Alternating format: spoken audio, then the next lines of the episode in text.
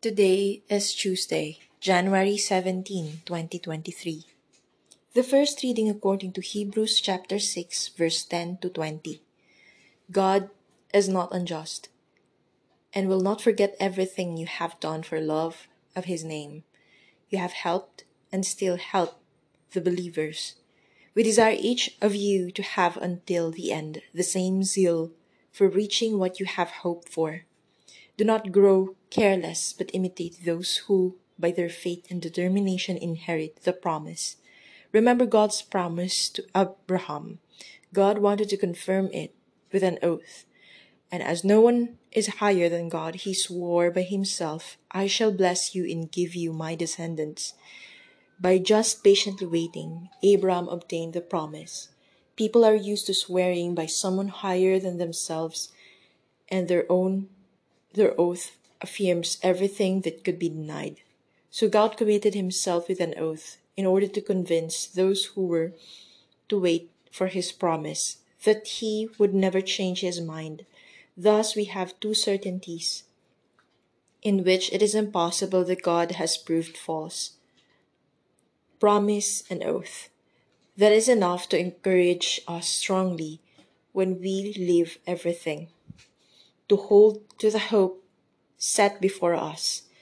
This hope is like a steadfast anchor of the soul, secure and firm, thrust beyond the curtain of the temple into sanctuary itself, where Jesus has entered ahead of us, Jesus high priest forever in order of Melchizedek.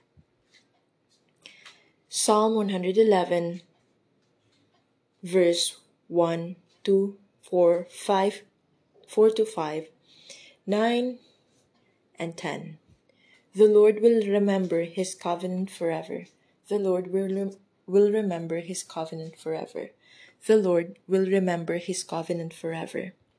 The Gospel according to Mark chapter 2, verse 23 to 28. One Sabbath, He was walking through grain fields as His disciples walked along with Him.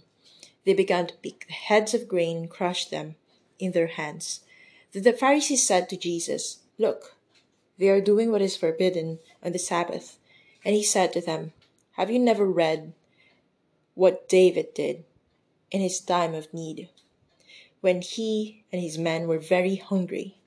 He went into the house of God when Abiatar was high priest and ate the bread of offering, which only the priests are allowed to eat. And He also gave some to the men who were with Him. Then Jesus said to them, The Sabbath was made for man, not man for the Sabbath. So the Son of Man is master even of the Sabbath. God has promised that He watches us. On social media, a person can go viral in a matter of minutes and fade just as quickly. But that moment is notoriety feeds into basic human desire. We want to be known and remembered. We want to make difference. The writer of the letter to the Hebrews reminds us that God will never forget everything you have done for the love of His name. Even if our actions of caring, love, justice never bring us worldly acclaim, they still matter to the person that we help and to God. It can be difficult to toil on without help or encouragement, but we have the example of the saints. Many of them, such as Saint Catherine Labouré and Saint Faustina Kowalska, lived in their entire lives. In many of them, such as Saint Catherine, live in their entire lives in obscurity. Their holiness became known only after their deaths. God has promised that He watches us, loves us, and wants to bring us to life with Him in heaven. Revelation chapter 4, verse 4 to 11. There before me was a throne in heaven with someone sitting on it.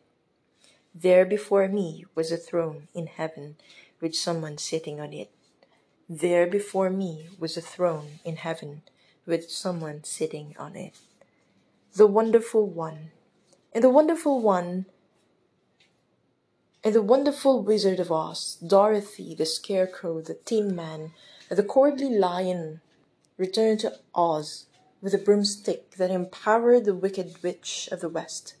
The wizard had promised in return for the broomstick that he would give the four their deepest desires: a ride home for Dorothy, a brain for the Scarecrow, a heart for the Tin Man, and courage for the Cowardly Lion.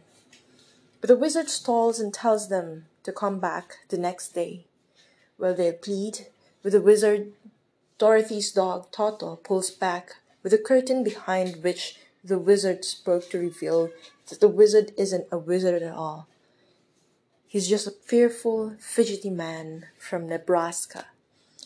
It's said that the author L. Frank Baum had a serious problem with God, so he wanted to send a message that only we have the power to solve our problems.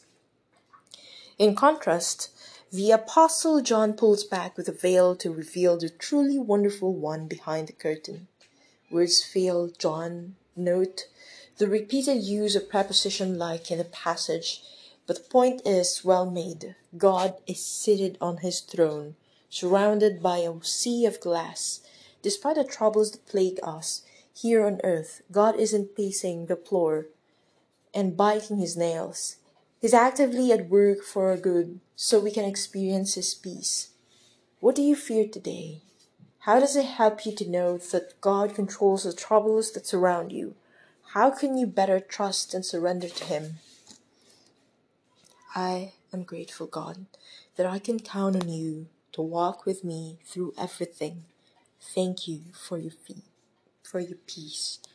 I am grateful, God, that I can count on you to walk with me through everything.